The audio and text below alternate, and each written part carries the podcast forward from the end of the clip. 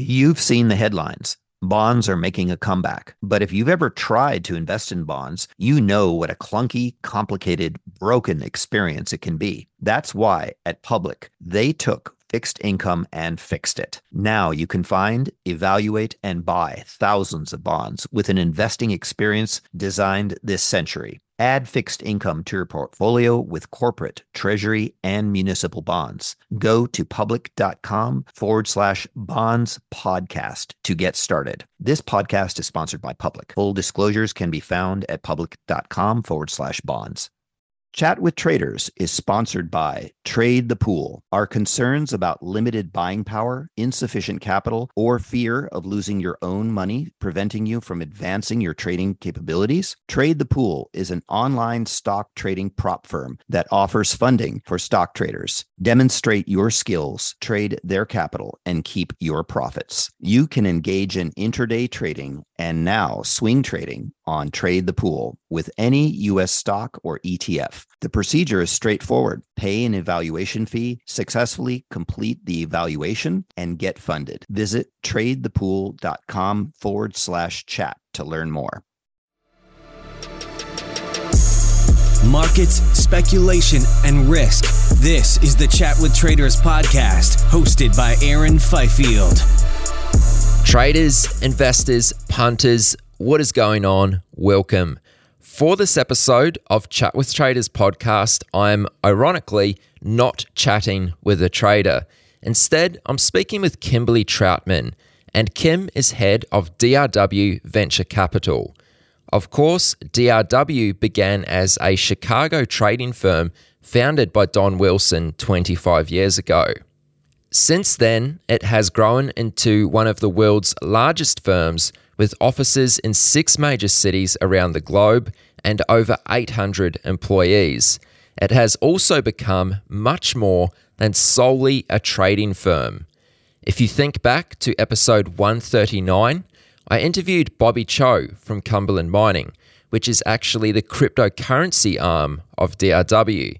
Now I'm speaking with Kim who, as I mentioned, is head of DRW's venture capital arm. And perhaps on a future episode, I may get the opportunity to speak with someone from DRW's real estate and property development arm too. We'll see. So, let me quickly run through just a few of the things which Kim and I spoke about. Why founders even seek venture capital in the first place, and how investment capital is used how investment opportunities are assessed, thoughts on risk reward, how valuations are determined for early stage companies, how DRW VC ultimately get a return on their investments, plus why the firm has a keen interest in fintech companies serious about blockchain technology and even ICOs. Now that you have a bit of an idea about what to expect, here is Kimberly Troutman for episode 160. That sounds good. Yeah, awesome. Um, so how did you land the position you're in today? Like, where were you at beforehand? So prior to DRW, I was working at Goldman Sachs in the Principal Strategic Investment Group, and I was part of that group for almost a decade.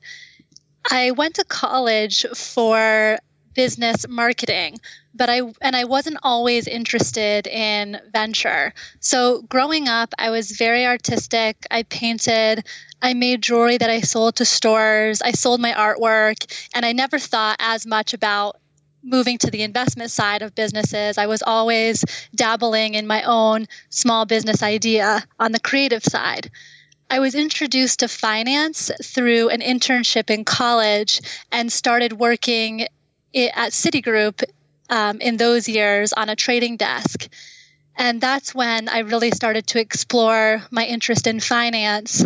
And then the opportunity came up to join the principal investing team at Goldman. And it was a really interesting combination of finance and creativity because, in looking at all of these businesses, there is a creative element to it. Um, from the structuring side, you need to be creative in this space. And you're meeting lots of different people and hearing about lots of different ideas. So it's the, in my mind, the perfect job that that matches someone with a creative thinking skill set with um, the you know math oriented skill set as well. Uh, so, principal investing team at Goldman is that just another word for venture capital? Well, there no, no, not as much because the group is making investments in companies that are a strategic fit to the firm.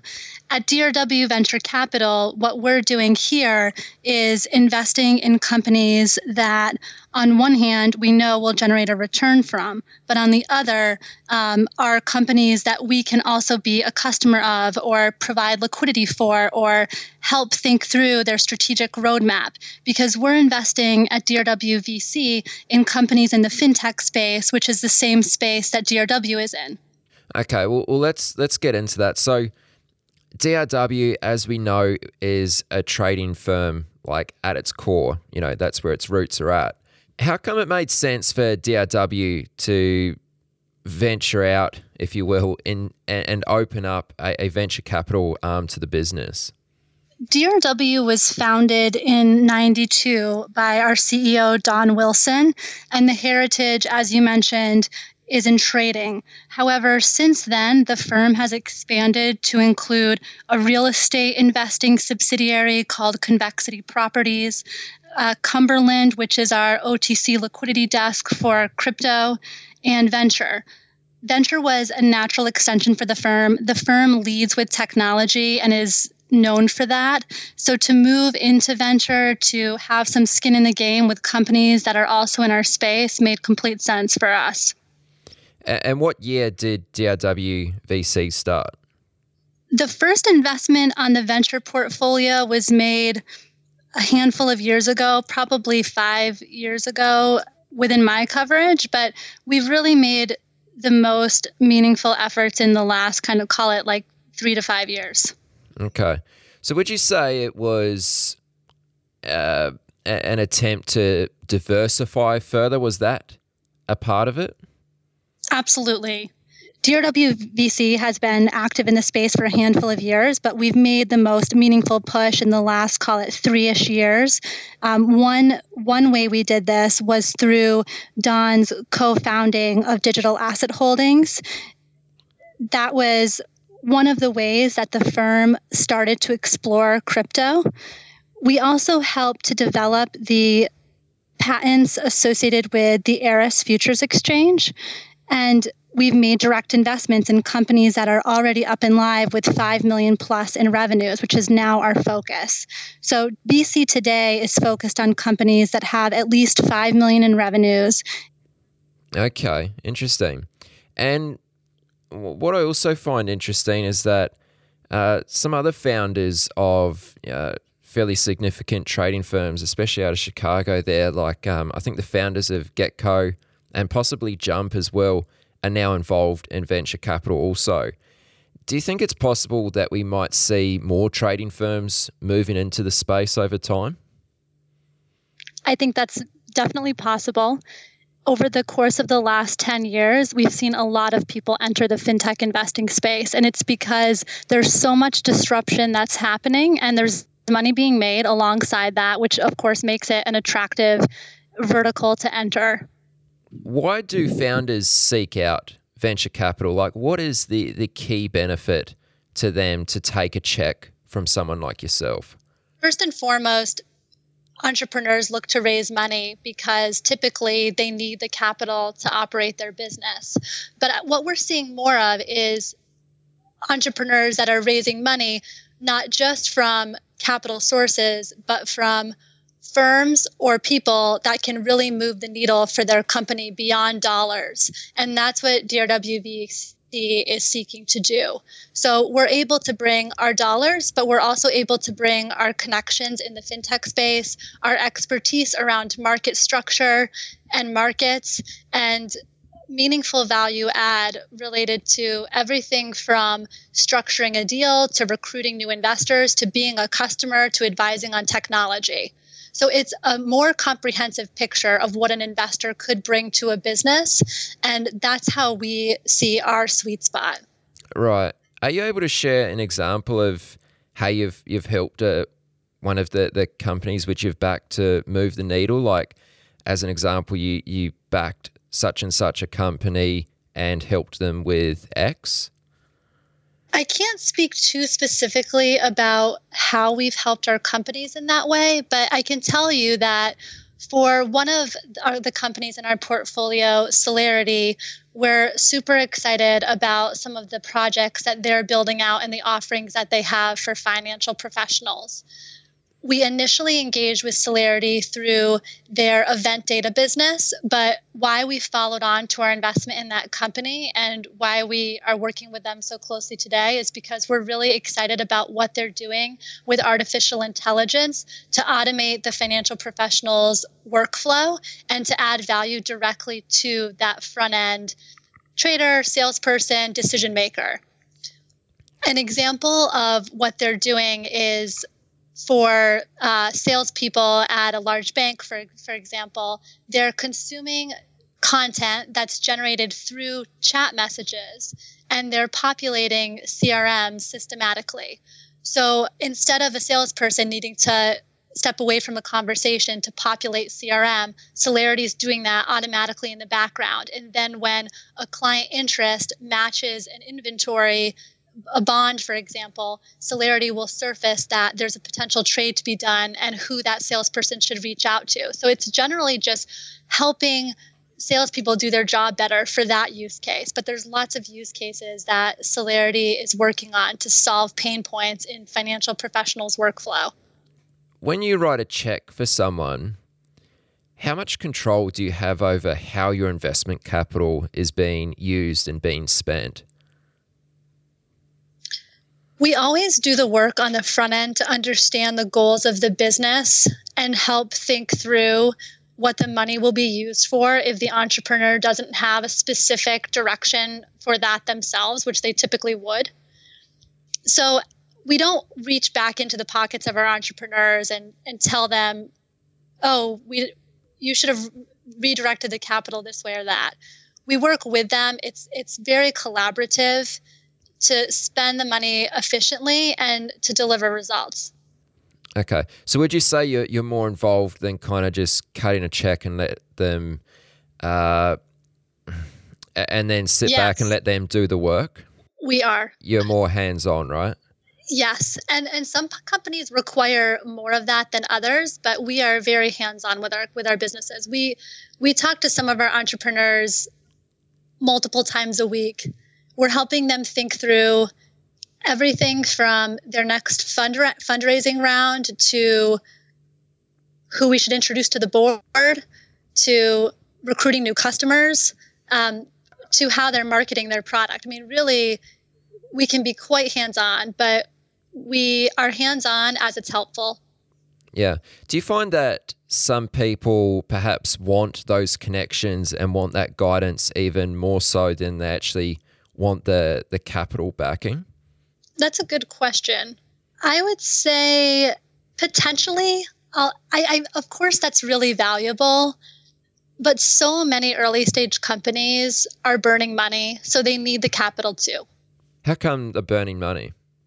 Well, when you're building a new business and your revenues are, call it, even $5 million, you're trying to scale, you're trying to grow, and growth costs money. So there's ex- there's expense associated with that, and getting to that scalable point where the companies break even can take time. And how do you decide whether a new investment opportunity actually fits in with your portfolio, like the other holdings, the other businesses which you're already invested in? And just in general, like how do you actually assess new opportunities when they come to you? DRW VC is investing in companies that have 5 million plus in revenues, and we're investing 1 to 5 million per check for a first check. So that's one initial screen. If the company has significantly less than $5 million of revenue, but it's in our space, we will meet with them and we'll learn about what they're doing for the future, but we likely will not fund.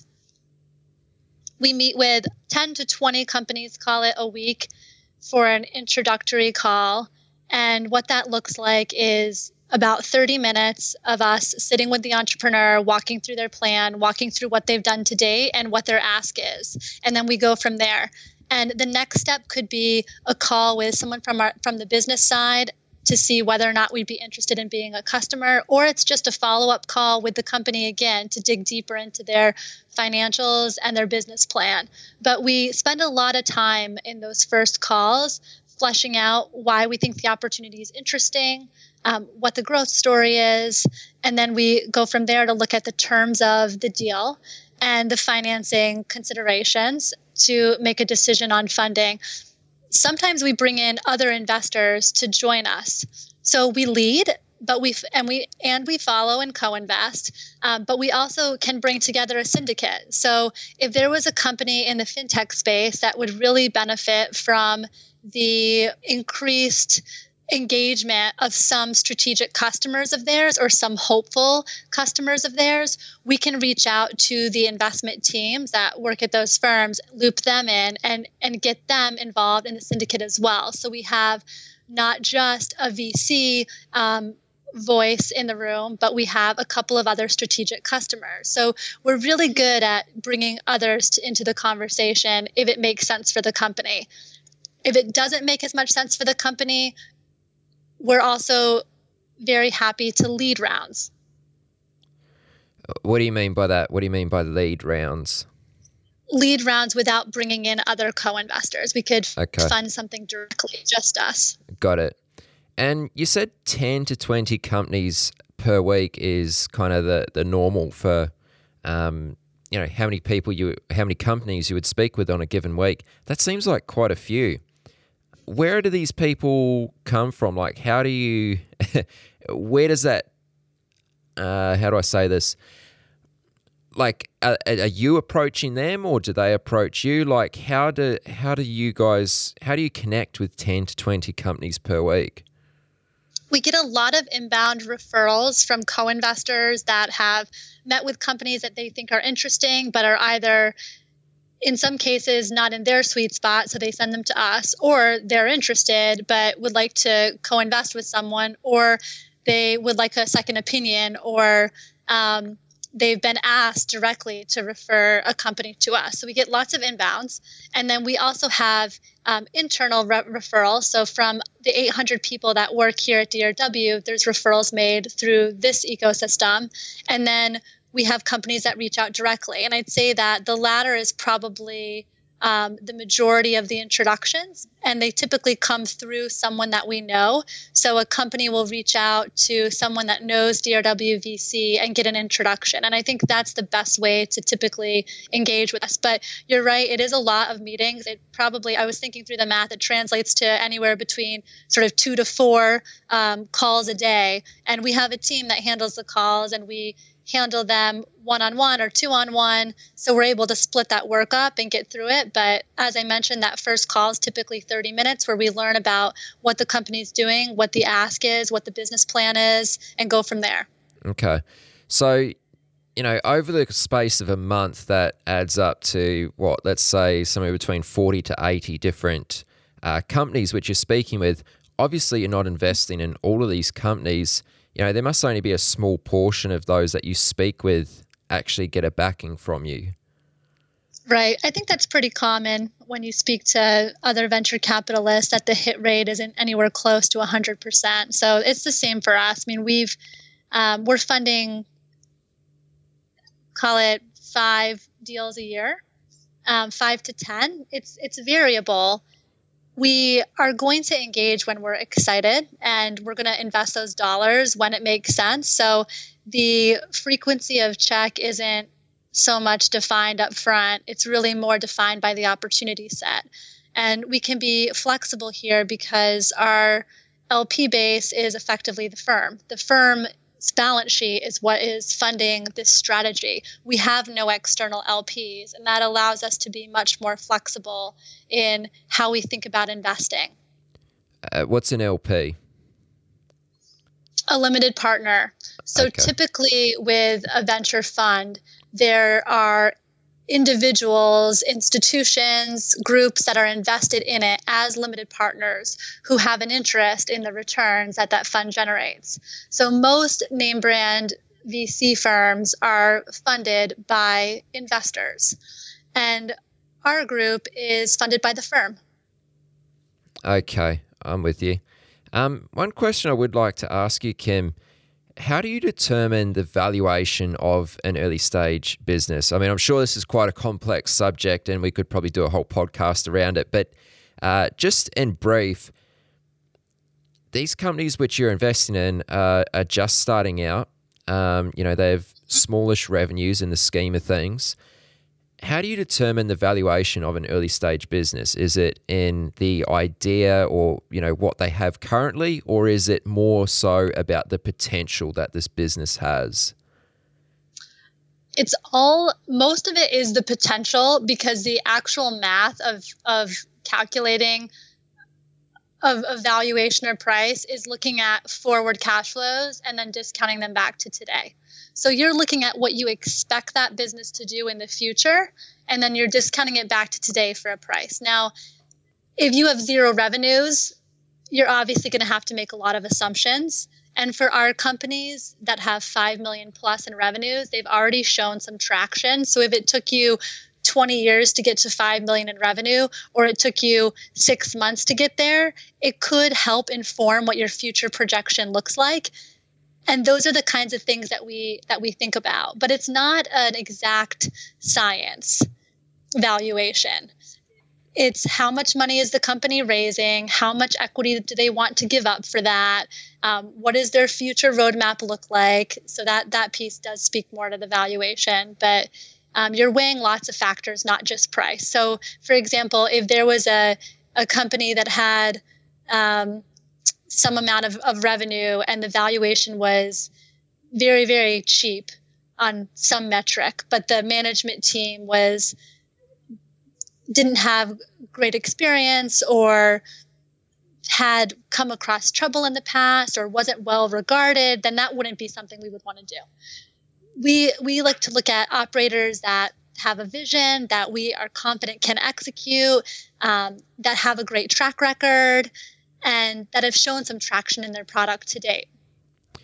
Do you ever back a company with zero dollars in revenue? We don't. So we are focused today on companies that have at least 5 million in revenue. Okay. Sometimes we see companies that have a bit less than 5 and we will meet with those companies. But the target's 5 and if the company has a good visibility into their pipeline to get to five quickly, that could fall in, into scope. So it's not a hard line, but it is something that that we're targeting, and we're focused on companies right right around there, five million plus. Uh, another subject I'd be interested to hear more about and how you think about it is risk. Uh, obviously, as traders, one of the things we think about quite often is risk to reward, and I presume it's quite the same uh, in your field of venture capital. You know, how do you think about risk to reward? Because obviously, you're taking a risk when you're uh, writing a check and putting your capital into some of these businesses. How do you think about the risk to reward? DRW has 25 years of risk management experience, which is part of what makes us different. And it's how we approach all aspects of our business, including VC. Okay, and and let's say. Uh, just to play along with the same theme of, of trading, um, you know, we, we, normally have an exit plan if things don't work out as anticipated. Okay, it, you know, we cut mm-hmm. our losses. What happens if one of your investments doesn't go as anticipated? We're focusing on long on the long term with the goal of positive returns we plan in advance so that if something is flagged as not tracking, we're able to address it sooner rather than later so that there's no surprises. Are you able to go into that a, a little more? Like, um, you know, you know, what happens if something unexpected comes up? Well, we're tracking the cash balance of our companies and what the companies are burning per month if they're not cash flow positive. So, one trigger could be that the company is short on cash and might need funding. So, for that type of case, we know how they're tracking and when such that if the company has less than, say, 12 months of cash, we know that we need to start thinking about fundraising. So we're able to plan ahead by tracking our companies from a financial perspective. So there shouldn't be too many surprises there. Okay. If that makes sense. So when you talk about fundraising, you're talking about ra- raising like the next round of venture capital, right? Okay. Exactly. So if we make an investment and the company burns more money than we were expecting. Well, you'll see that come through in the financials and you can start to plan around that. You can say why is why is this happening? Is this because the company's not generating revenues like we expected? Is this because the company's spending more money than we expected? And then you can drill in from there to to understand the dynamic. And if it is the case that the company needs to raise money, you should be able to see in advance that that's coming up as the case. Okay. We're not looking to fund a company for our money to last for six months. We're we're looking to fund companies so they have at least twelve months of runway. Okay, before they need to raise more capital or they become sort of um, profitable, self sufficient. Yeah, profitable. Exactly. Okay. And just sticking with this theme of right. risk to reward, how do you actually seek to get a return on your investment? Like, are there various ways which you can do so, or is it only when you have an exit, when someone actually buys the business? Well, an exit is technically the only way you're going to get your money back. So either, I mean, you're exiting your discrete position, selling it to in secondary. So the company doesn't sell, but you've sold your position, or the whole company sells, or the, you know you can sell through a private transaction. You could sell to through a, a public IPO. Those are the only ways that you will exit your investment from a cash perspective. Your in, investment over time will be marked based on um, subsequent rounds. So we do mark to subsequent rounds and the valuations implied by those. But that's not a realized return given you haven't returned the dollars yet. Okay. Um, I might be way off here, but do you also get a return on revenue? You know, let's say you buy a stake in a business and you have 10% do you then also get 10% of the revenue, you know, each year? No, you don't. um, so when you make an investment in a private company, what you get is an equity ownership stake in that company. So what that means is um, out, the, the company could make the decision to distribute a dividend. And in that case, you would get some cash flow there. But outside of that, you own the enterprise, and the enterprise will return to you directly on the private side when it when it is ultimately sold. So you don't get to clip a coupon on revenue every year. Um, you don't you don't own that revenue stream. You own all of you own the whole you own a portion of the entire enterprise. Okay, so what the business is worth. Exactly. Yeah. You've seen the headlines bonds are making a comeback. But if you've ever tried to invest in bonds, you know what a clunky, complicated, broken experience it can be. That's why at Public, they took fixed income and fixed it. Now you can find, evaluate, and buy thousands of bonds with an investing experience designed this century. They started at the beginning, reimagining the bond screener with an intuitive design that helps you zero in on the exact kinds of bonds you're looking for. Then they made it easier to evaluate each investment opportunity with better data in the places you need it most. Finally, they made investing in bonds as straightforward as stocks or any other asset. Add fixed income to your portfolio with corporate, treasury, and municipal bonds. Go to public.com forward slash bonds podcast to get started. This podcast is sponsored by Public. Full disclosures can be found at public.com forward slash bonds. Are you a developing or seasoned day trader who trades the US markets? Is the only thing stopping you from getting to the next level is having enough capital to trade? Trade the Pool is a unique online stock trading prop firm that funds stock traders worldwide. Not having to risk your own capital can help you focus on other things like making better decisions on your trades. There's no PDT rules to worry about. You got more than 12,000 stocks and ETFs to trade, long or short, and professional tools at your side. How you get funded is you show them your skills through a straightforward evaluation process. Once you pass the evaluation, you get funded and trade with their pool of money and split the profits. Don't let the lack of buying power, capital, or fear of losing your own money prevent you from taking your trading to the next level. Visit tradethepool.com slash chat to learn more. Uh, now, Kim, right at the beginning, you touched on blockchain and you, you almost mentioned that in some ways that was the beginning of uh, DRW Venture Capital. Uh, was when Don got involved with uh, uh, a company, I think it was Digital Asset. Beyond Cumberland, I'd just like to speak about this a bit more. Uh, so, beyond Cumberland, what other ways is DRW actually connected to crypto assets and blockchain technology? So, DRW started entering or thinking about entering the crypto space as early as 2010 we formally formed Cumberland in 2014. And that group is providing liquidity, OTC, over the counter, in the major cryptos and tokens, and is now one of the largest liquidity providers in the crypto space in the world. Separate from Cumberland, the firm is, is inherently long Bitcoin. Um, Don also co founded Digital Asset Holdings, which applies distributed ledger technology to large financial institutions and is, is based in New York. And we are in venture capital looking at companies in the crypto space that leverage the technology and solve for pain points there.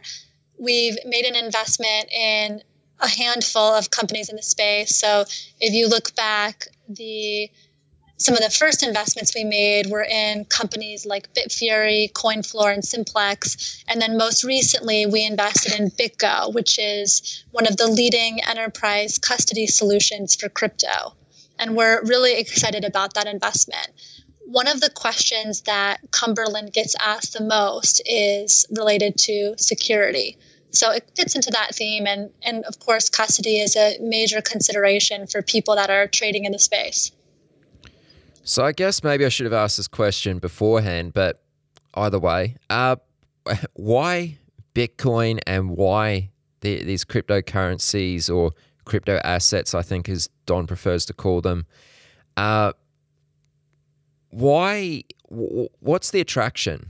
You know, I know there's a lot of hype around it. Obviously, everyone knows that, but you know, you guys started getting involved in the space. You said as early as 2010, which is, uh, you know, sort of the real early days. What's so attractive ab- about this this space to you guys? Well, from the venture capital perspective, the crypto space is still very early.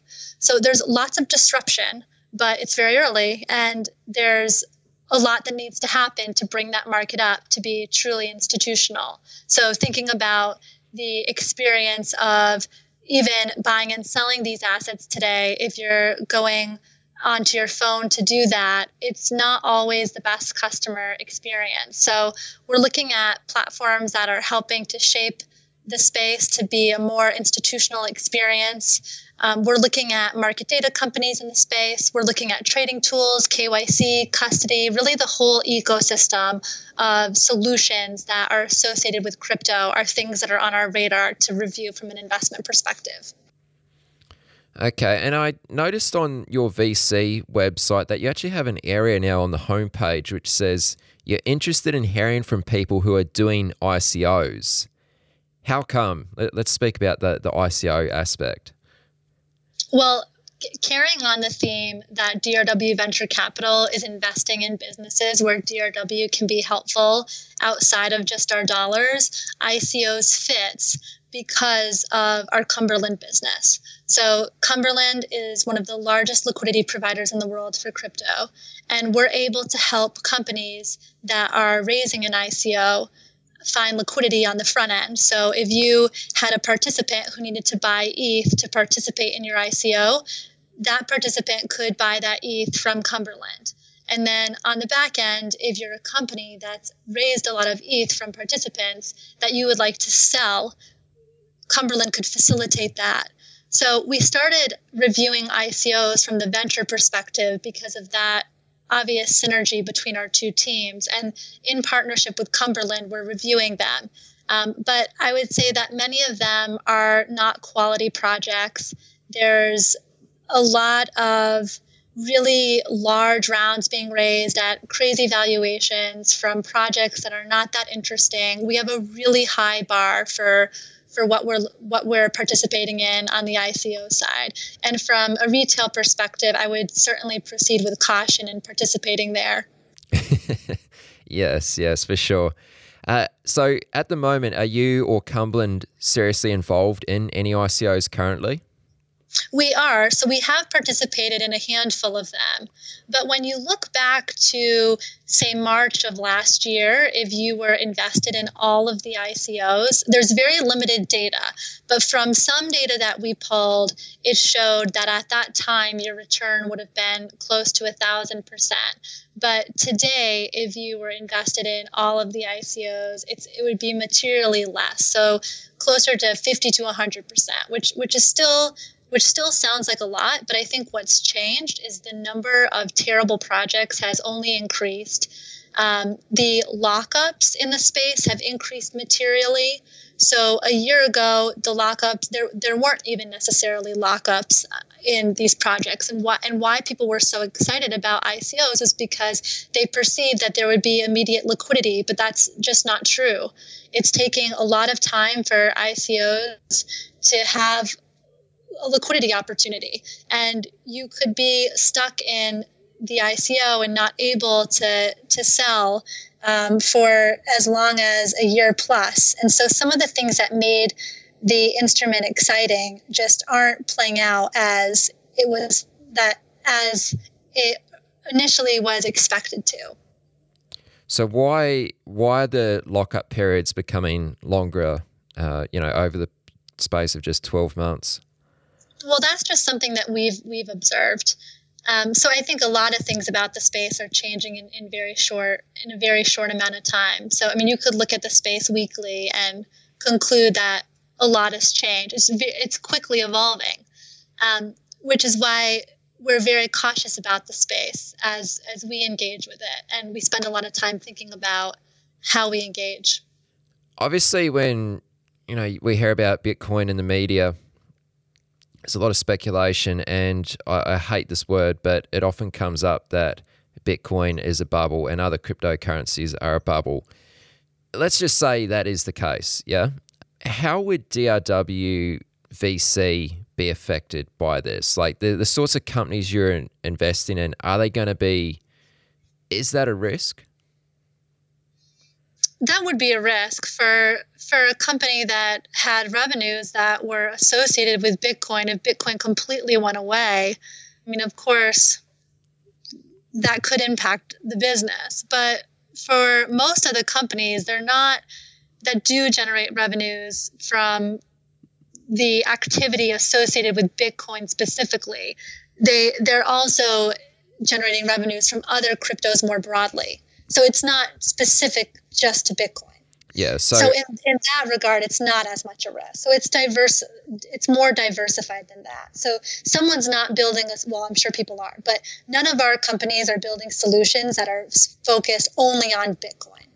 Yeah. So a lot of the companies you're backing are more kind of supplying the technology rather than being dependent on the price of Bitcoin. Is that a fair statement? Yes. Okay. Just changing gears as we go out here, Kim. Let's say someone's listening to this, they have a little bit of cash, they're ambitious, entrepreneurial. Uh, how could an individual get involved in venture capital, even if it's on a very small scale? That is hard. I don't always. I mean, if it was my my my parents asking me how to get involved in venture, it's the, the, there are the the crowdsourcing platforms that you could look at but if you wanted to get involved in a really meaningful way and really generate a return for yourself, I think it would be challenging unless if you could offer some real value to these companies as an angel. So, I mean, you could go through an angel network and find opportunities through that. And I, have seen people do that, and that's interesting. Or through your own network to back a company that one of your friends is is leading or one of your relationships is pursuing. Um, but but generally, um, from a retail perspective, it's been it's been harder to get involved in venture, and, and is why most most people don't have exposure to it directly. Uh, just one last question, and I know it's a sort of one of those questions you probably get quite a bit, bit of a generic question, but do you see any trends beginning in the space of fintech and particularly the the areas where you are focused on? Is there anything which stands out? Um, anything that's that's noticeable? Yes, of course. I think one of the, the biggest things that's noticeable is just how workflow is changing and is moving to more automated solutions. So, and I mentioned with Celerity, they're focused on automating workflow. One of our other companies, Droit, is digitizing the law, and they're taking regulation, internal compliance rules, um, rules in general, they're digitizing that, and they're helping to make decisions be more technically based than human driven. Or I should say, humans can define the rules on the front end, but the technology plays it forward. So one example of how how Droit's product works is on the trading side. So from a derivatives perspective, if you're trading a product, do you have to trade this product on an exchange? Do you have to clear it? Do you have to report it and where? Based on your jurisdiction, based on the time of day, the day itself. Droit's technology can give you answers to that real time right on your front end.